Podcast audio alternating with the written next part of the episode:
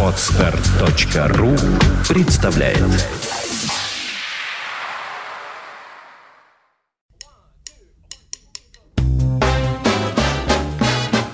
Слушать здесь. Дом, который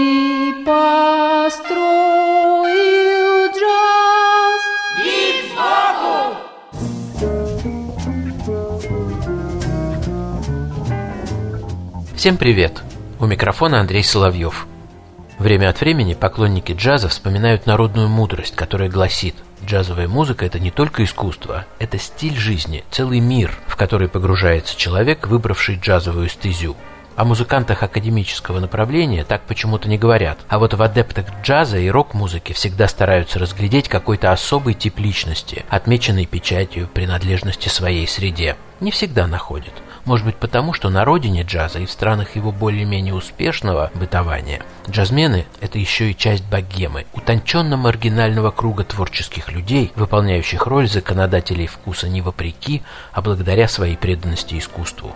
Человеком джаза американскую певицу и флейтистку Китти Брейзелтон можно назвать лишь постольку, поскольку ее мужем был один из самых влиятельных джазовых критиков Хавард Мандел. А вот в принадлежности к богеме ей не откажешь. Что касается музыки, то здесь самый страшный сон джазового комментатора превращается в явь.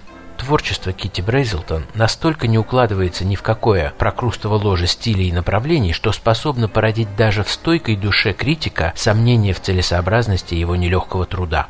Биография ее тоже отличается от привычных джазовых жизнеописаний. Никто в семье Брейзелтонов не был музыкантом, не играл на банджо по воскресеньям и не пел в церкви. Отец лечил детей и к концу жизни стал очень известным и авторитетным педиатром. Мать была домохозяйкой. Думаю, им и в голову не могло прийти, как сложится жизнь их дочери. Не закончив колледж, Кити Брейзелтон стала гоу-гоу танцовщицей и выступала топлес на разного рода спортивных мероприятиях и уличных шествиях, а в свободное от выступлений время надевала на голое тело кожаную куртку и отправлялась в путешествие с байкерами из мотогруппировки The Pagans – язычники. Параллельно она училась играть на флейте, слушала записи Джона Колтрейна и в конце 60-х присоединилась к психоделической группе «Федра». Высшим достижением этого проекта стало выступление на разогреве у Velvet Underground в знаменитом Fillmore East. Поняв, что дальше этого дела не пойдет, Китти Брейзелтон вместе с барабанщиком Федры покинула группу и создала в начале 70-х свой собственный проект Musica Orbis, ориентированный на эстетику формирующейся никакой волны и отображающий предчувствие грядущей панк-революции. Их главный хит назывался «I'm a Virgin», и Китти во многих ранних интервью говорит, что Мадонна украла их вещь, слегка изменив рефрен и превратив в «Like a Virgin». Нужно было либо отстаивать первенство, либо исключить вещи из репертуара. Участники мюзика «Орбис» выбрали второе. Как не просто рассуждать о стиле многочисленных проектов героини нашего очерка, также нереально охватить взором все написанное ею. Потратив полчаса на путешествие по ее путанному сайту, я вынес из этого погружения в огромные объемы информации, что Кити Брейзелтон, как никому другому, удалось следовать принципу «в жизни все нужно попробовать». В 90-х годах она получила высшее образование по классу композиции и стала обладателем диплома доктора музыки. В ее портфолио действительно множество произведений для камерных составов, от струнного квартета до симфонического оркестра. Есть электронная музыка, есть саундтреки и звуковое оформление для фильмов, постановок и перформансов. Первым альбомом певицы, попавшим мне в руки, была ее экстравагантная дуэтная запись с вокалисткой Дафной Нафтали, выпущенная на зорновском лейбле Tzadik Records и отображающая мировоззрение киберпанка, помноженное на идею исключительности библейского народа. Много разговоров было также вокруг проекта с ее участием, посвященного современной интерпретации музыкального наследия средневековой монахини святой Хильдегарды фон Бинген. А самый джазовый проект из многочисленных начинаний Китти Брейзелтон – это, конечно же, оркестр с говорящим названием «Да-да-да».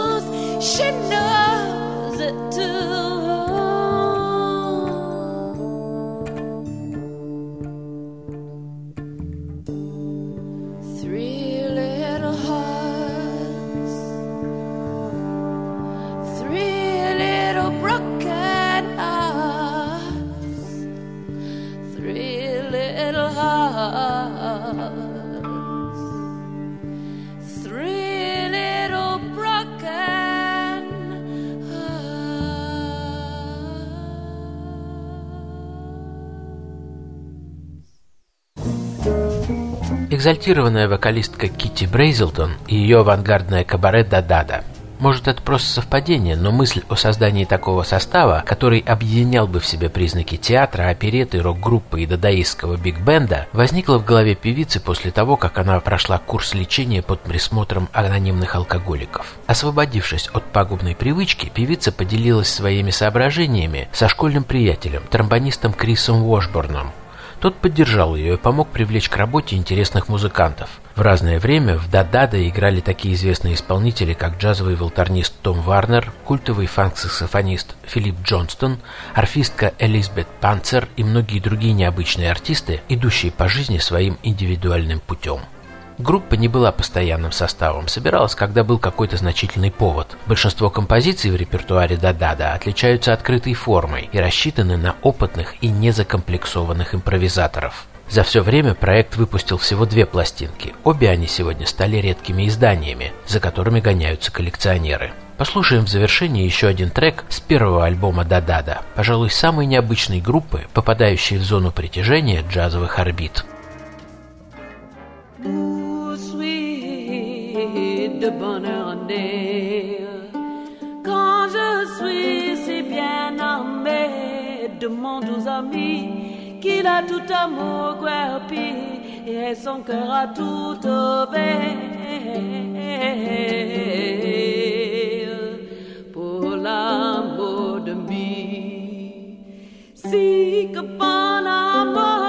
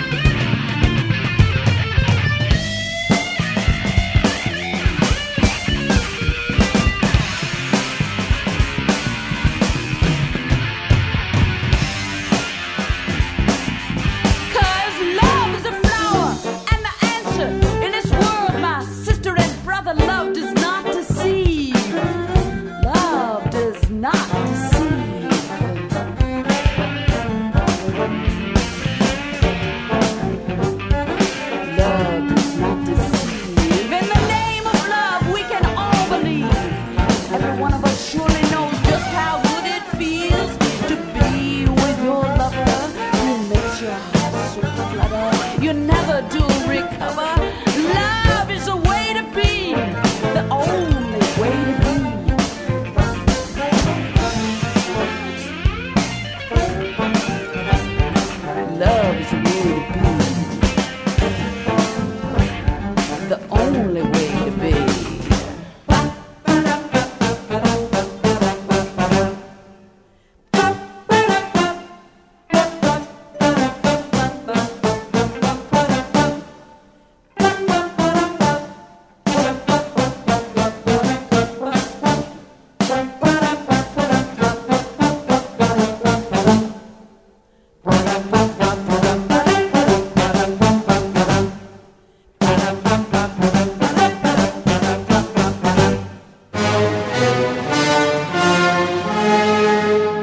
Джаз или не джаз?